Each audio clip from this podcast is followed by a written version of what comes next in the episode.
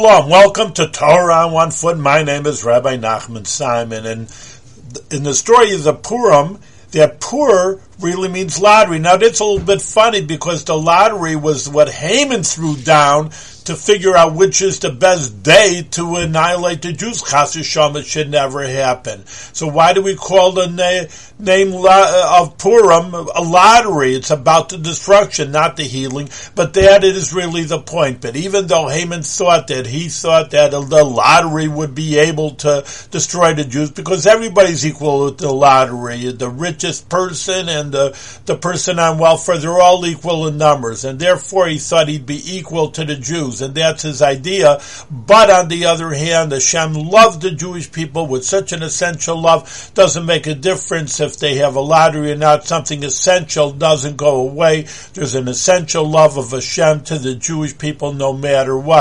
And that's why we call the holiday Purim lottery.